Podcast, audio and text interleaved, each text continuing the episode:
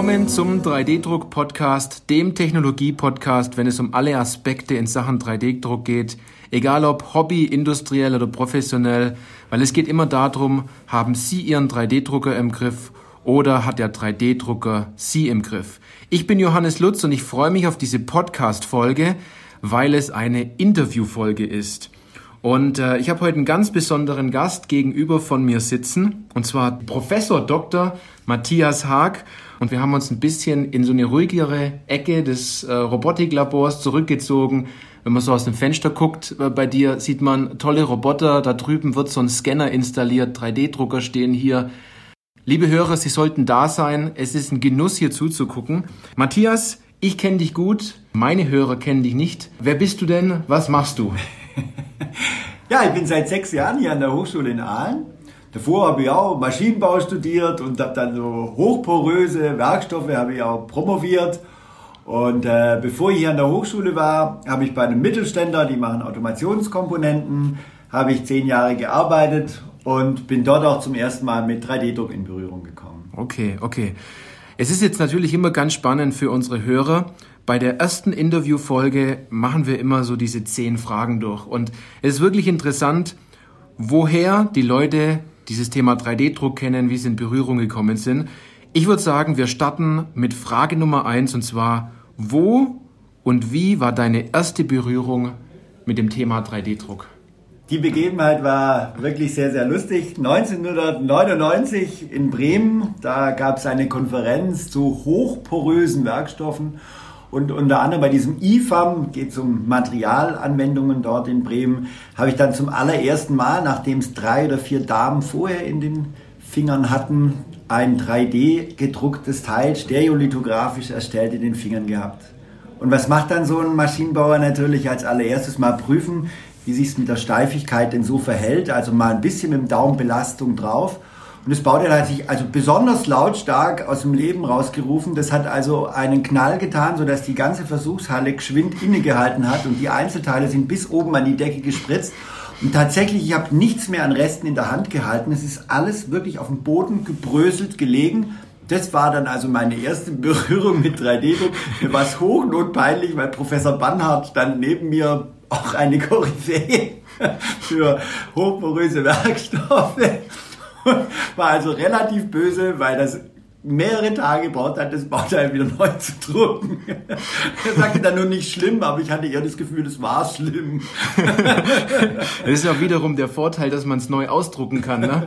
Absolut. Wenn, wenn, man, wenn man was absolut, kaputt macht. Absolut, aber also die anderen Teilnehmer der Konferenz, die hatten dann also keine Gelegenheit mehr, das stereolithografisch erstellte Bauteil da noch in die Hände zu nehmen. Da war dann eher Kutterschaufel und Kirmisch fällig. Ja, so war das.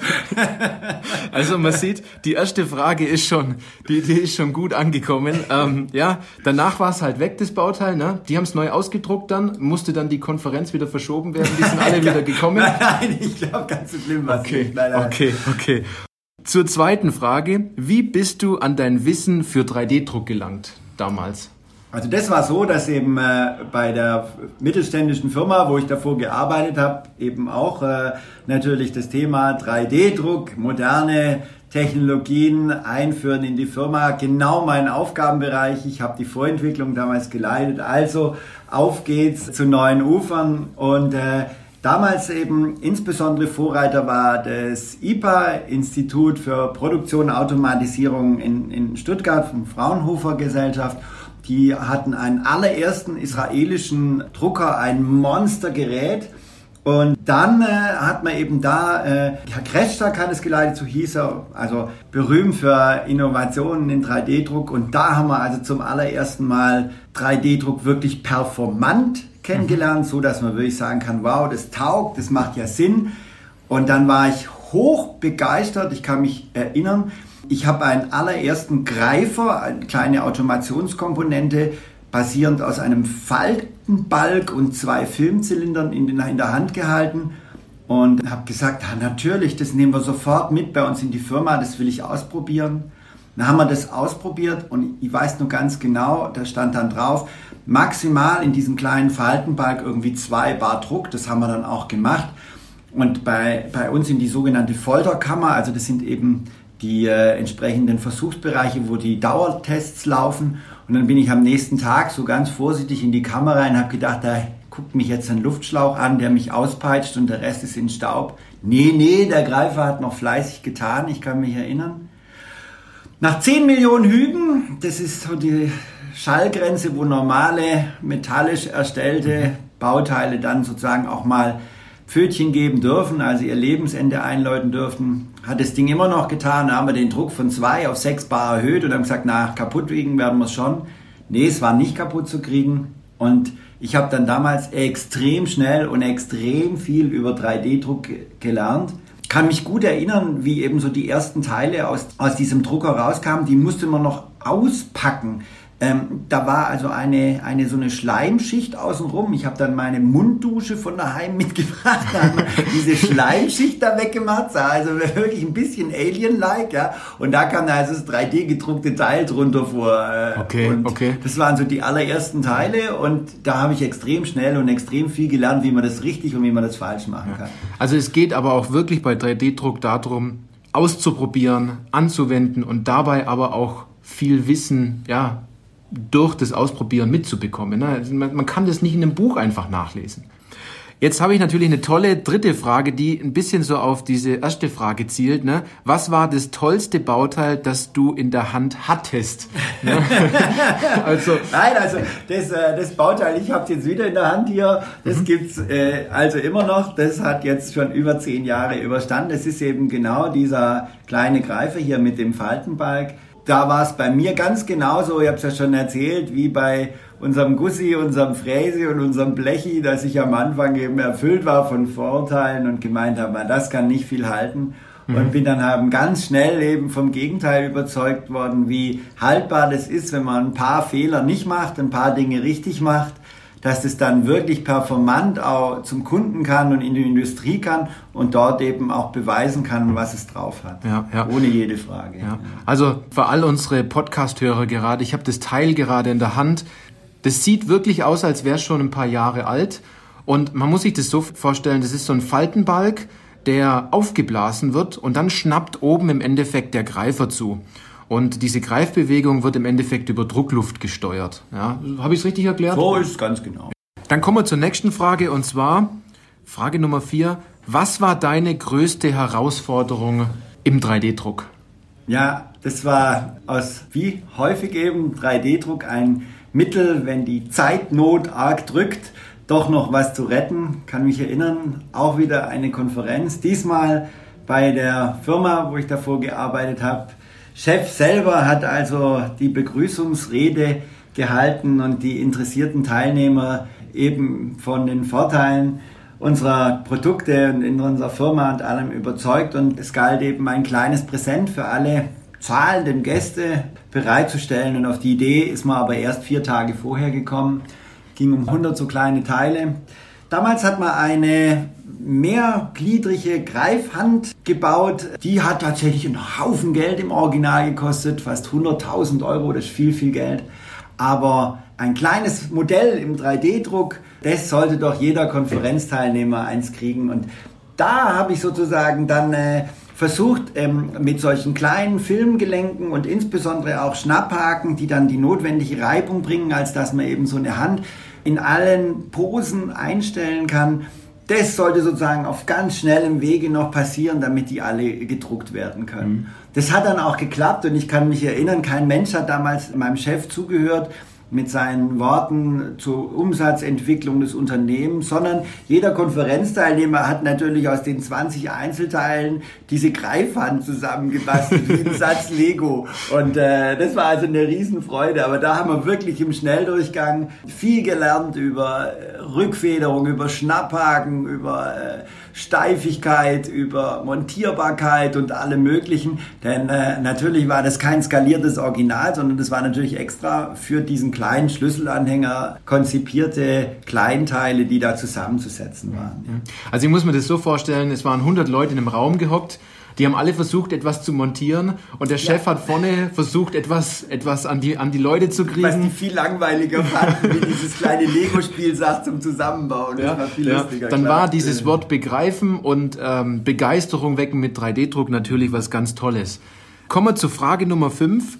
Welche Hilfsmittel haben dir geholfen, um deine Ziele im Bereich 3D-Druck zu erreichen? Also es war eindeutig die eigene oder zur Verfügung stehende Maschine in dem Unternehmen. Da haben wir auch ganz hart für gekämpft. Denn man hat halt wie in jeder Firma gesagt, ah, das können wir doch bestellen und ach, das brauchen wir doch nicht, ah, das können wir doch auch frästechnisch herstellen. Und äh, ich habe damals sehr gekämpft dafür, dass wir eine eigene 3D-Druckmaschine kriegen. Mhm. Und wo das dann sozusagen endlich geschafft war gegen alle Widerstände, dass wir also so eine Maschine haben kaufen dürfen, dann hieß als nächstes, ja, in welche Abteilung? Und da habe ich natürlich sofort geschrieben, ja, selbstverständlich in die Fertigung, wo denn sonst? Wir machen ja keine Spielsachen, wir machen ja Sachen für den Kunden. Und der Fertigungsleiter wollte die aber überhaupt nicht haben. Das wäre dem also gewesen wie ein Findelkind. Nee, mhm. nee, auf keinen Fall. Und wo wir dann noch argumentiert haben, es wäre gut, wenn er auch ein Mitarbeiter wäre, der wie eine Fräsmaschine auch so performant und mit so viel Wissen so einem äh, 3D-Druckmaschine bedienen kann. Dann war also größte Widerstände und Schwierigkeiten. Aber wo wir das äh, geschafft haben, sozusagen, dass die Teil von einer, von einer Produktion eben ist diese Maschine da war für mich eben sozusagen das, das wichtigste Hilfsmittel geschaffen, indem ich eben sofort und ohne Schnittstellenprobleme auf die Maschine zugreifen konnte, probieren konnte und eben auch Teile einsetzen. Und dann ging es ganz schnell, dann war jeder plötzlich überzeugt, so, ha, ich habe ja auch gesagt, dass wir so eine Maschine brauchen. Und dann habe ich, vor ein paar Wochen habe ich dich noch anders verstanden.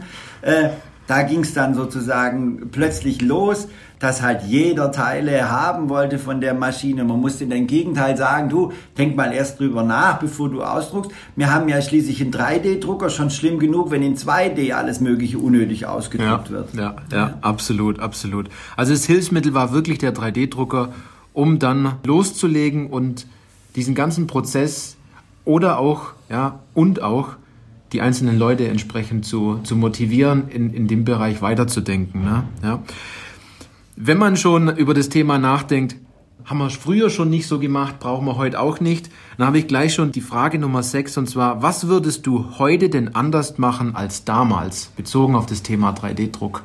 Also ich glaube, ich würde nochmal ein wesentliches mehr äh, Druck in den Kessel geben, fast schon vergleichbar wie bei einer Frauenquote. Wenn es nicht freiwillig geht, dann müssen wir tatsächlich die Leute dazu zwingen. Das war am Anfang wirklich schwierig, äh, dass jemand aus einem Schneckenhaus herauskommt und sagt, jetzt denken wir mal anders, jetzt machen wir das mal anders, um dann nachher natürlich sofort überzeugt zu sein, das ist wirtschaftlich viel darstellbarer, das ist sinnvoll, da können wir Ressourcen einsparen, da kriegen wir eben Kunden mit begeistert. Das war am Anfang echt schwierig und ich habe dann halt auch so bisschen lasch argumentiert, na ja, das ist jetzt ja nur mal zum Probieren. Nee, nix, nix. Das mhm. ist zum Geldsparen und zum, zum schneller Vorankommen. Dafür ist es da. Und da war am Anfang sozusagen auch bei mir noch, das hat eben so eine Zeit gebraucht, bis sozusagen von Ablehnung in Begeisterung übergeschwappt mhm. ist. Und äh, da wäre ich heute natürlich anders drauf. Ja, ja, ja, weil man weiß, welches Potenzial dort in Sachen 3D-Druck wirklich drinsteckt. Okay, Frage Nummer sieben. Wie würde deine Traumtechnologie aussehen oder funktionieren? Bitte mit viel Fantasie. ja, also tatsächlich, da, da ist bei mir tickt das Umweltgewissen. Ich würde mich unglaublich freuen, wenn es sozusagen ohne Petrochemie auskäme, wenn man einen nachhaltigen Werkstoff hätte, der also entweder vollumfänglich zu recyceln ist oder der eben aus der Natur kommt. Es gibt ja erste Kunststoffe, die aus nachwachsenden Rohstoffen stammen. Das sind noch zaghafte Versuche sie sind im Moment noch zu teuer und an manchen Stellen nicht performant genug. Aber ich freue mich ganz arg drauf. Ich bin der Überzeugung, wir werden da hinkommen und dann wird man auch mal umweltfreundlicher 3D drucken können. Okay, okay, das ist dann so der, das nächste Level vielleicht, ne, was vielleicht in den nächsten Jahren dann durchaus noch passieren wird, weil es verändern sich ja viele Dinge in Sachen 3D-Druck. Ne? Bauräume werden größer, die Geräte werden schneller und vielleicht ändert sich auch etwas in dem Umwelt Umweltgedanken gegenüber dem Druckmaterial. Okay, Frage Nummer 8. Was sind deine Pläne in Sachen 3D-Druck für die nächsten Jahre? Ja, vielleicht für dich persönlich, vielleicht für dich in der Hochschule? Also zunächst sei gesagt, dass fast alle Forschungsprojekte, die wir hier machen, irgendwie 3D-Druck zum Hilfsmittel haben und das ist nicht erzwungen, sondern es ergibt sich ganz automatisch. Mhm. Und da bin ich einfach oder guter Hoffnung, dass wir auf dem neuesten Stand der Maschinentechnologie bleiben dürfen und da sind natürlich auch entsprechende Anschaffungen nötig. Also ich will darauf zuarbeiten. Ich wünsche mir ganz arg, dass wir es schaffen, eben auch eine SLS, also selektives Lasersintern-Maschine mal herzukriegen. Da sind sozusagen schon nochmal ein paar Dinge möglich, eben mit ja, so rein thermisch basierten Maschinen so jetzt nicht möglich sind. Okay, auch mit der FFF-Drucktechnologie ja, zum Beispiel. Genau, also das für den Preis und was das Ding kann, bin ich begeistert. Ich sage, das ist super für den Preis, ohne Frage. Im Moment sozusagen, was die, die Dichtigkeit der Teile angeht und die Belastbarkeit der Teile, stehen die im Moment noch an der Spitze. Okay. Vielleicht okay. ändert sich es auch, aber ja. im Moment ist das sozusagen, möchte ich sagen, das, wo man industriell in einer Geschwindigkeit und Wirtschaftlichkeit Verlässlichkeit arbeiten will, dann ist das schon noch die Spitze. Ja, so die Königsklasse ja, in dem klar, Fall. Ja. Aber wir ja. reden natürlich auch über die zehnfachen äh, Anschaffungskosten und Betriebskosten und das ist sicherlich nicht fürs Office gedacht. Okay, zu Frage Nummer 9. Matthias, was ist dein bester Tipp ja, für Einsteiger zum Thema Kunststoff, Metall, Konstruktion, generell zum Thema 3D-Druck? Welchen Tipp möchtest du unseren Hörern heute mitgeben? Also fangt mit Knetmasse an und auf gar keinen Fall Sorgen machen um die, wie kriege ich das im CAD umgesetzt oder wie kriege ich das hin. Es ist viel, viel besser, sich ein dreidimensionales Bild äh, zu verschaffen, ohne diese Einschränkungen zu haben. Und wenn man sich dann alle zum ersten Mal eben eine gestalterische Freiheit entfaltet hat und die dann eben auch mal gerne mit Bleistift und Papier mal hingekriegt hat, dann bekommt man es mit dem CAD auch umgesetzt. Das geht schon, wenn man es will und da gibt es tolle Werkzeuge inzwischen. Man muss sich nur damit auseinandersetzen. Da sollte man keine Angst davor haben, sich eben da in seiner Fantasie und seiner gestalterischen Freiheit, seinen Vorstellungen einzuschränken. Deswegen würde ich empfehlen, die Finger vom CAD und erstmal die Knetmasse. Erstmal die Knetmasse, anstatt, die, anstatt das Denken in in Bauklötzchen. In, in Bauklötzchen, ja. in Kuben und in, in Löchern. Äh, ja. Das ist falsch. Kommen wir zur allerletzten Frage. Und zwar, vielleicht, ja, es ist eigentlich keine Frage, sondern eher, Matthias, beende doch mal den Satz, 3D-Druck ist für mich nicht mehr aus der Welt zu denken. also 3D-Druck gehört wirklich absolut, grundsätzlich kann man schon fast sagen, in dein tägliches Dasein. Nicht nur in Mainz, es ist in der gesamten Forschungslandschaft eine Selbstverständlichkeit, sich so die Teile zu erstellen. Und nicht nur in der Forschung, sondern auch in dem Unternehmen, wo ich ja einmal die Woche noch sein darf, ist es eine Selbstverständlichkeit, dass bestimmte Bauteile so in Auftrag gedruckt und gefertigt werden und erfolgreich beim Kunden landen. Mhm, mhm. eine Selbstverständlichkeit. Man diskutiert schon gar nicht mehr drum. Ja, ja, dann so denkt man, macht man das. Ja, ja, Dann ist eher so der Gedanke, wenn man wenn der 3D-Drucker nicht da wäre, wie soll man es denn sonst machen? Was ja, tue ich jetzt bloß? Fast ne? so schlimm, wenn die Kaffeemaschine fehlt. Also das ist, das, das, ist schon, das wäre schon wirklich schade, ja. ja also ja. Äh, doch, doch. Okay, jetzt sind wir wirklich schon am Ende unserer, ja, unserer Fragerunde angelangt. Matthias, vielen, vielen lieben Dank für deine Antworten. War richtig cool. Und wie ich ja am Anfang vom ja, wo wir uns getroffen haben, kurz gesagt haben, die letzten paar Sekunden gehören noch dir. Wenn du unseren Podcast-Hörern noch etwas mitgeben möchtest, was dir auf der Seele liegt, ähm, dann, äh, dann darfst du das jetzt gerne tun. Also, also, zunächst, deine Schwester kann fantastisch Plätzchen backen, die sind hier vor uns. ja, ich, ich gebe es weiter, natürlich. Nein, ich bin, mir, ich bin mir ganz sicher, egal aus welcher Branche sie kommen, äh, wenn man jetzt diesen Podcast anhört, wenn man so ein 3D-Druck-Verfügbarkeit sich erschlossen hat, dann blühen die Fantasien auf und man hat... Äh, nicht nur Spaß und Begeisterung dabei, sondern man merkt eben auch eine zeitliche und wirtschaftliche Entlastung und ein paar wenige Sorgen von den vielen, die man eben hat, um termingerecht was fertig zu kriegen, kann man tatsächlich mit dem lösen. Ich kann es nur empfehlen, sich mit der Thematik zu beschäftigen. Okay, okay. Also der absolute Hinweis an unsere Hörer, beschäftigen Sie sich mit dem Thema 3D-Druck. Sie haben ja schon einen guten Anfang gemacht, indem Sie jetzt den Podcast hören. Ne? Da darf man ruhig mal, da darf man ruhig mal loben in dem Fall. Ne? Also, wie zu jeder, jetzt zu jedem Ende der Podcast-Folge freue ich mich immer ganz, ganz stark, wenn Sie einen Kommentar hinterlassen, wenn unsere Kommunikation ja, hier vielleicht nicht zweiseitig, sondern doch dann dreiseitig wird, indem Sie mal ein Feedback geben. Ich freue mich immer, wenn Sie uns eine Rückmeldung geben, welchen Interviewpartner wir vielleicht als nächstes einladen sollen. Und dann würde ich sagen, seien Sie gespannt auf die nächsten Podcast-Folgen, weil Matthias ist nicht das letzte Mal hier im Podcast gewesen. Ja, dann würde ich sagen, vielen Dank fürs Zuhören und bis zur nächsten Podcast-Folge. Ja, vielen Dank.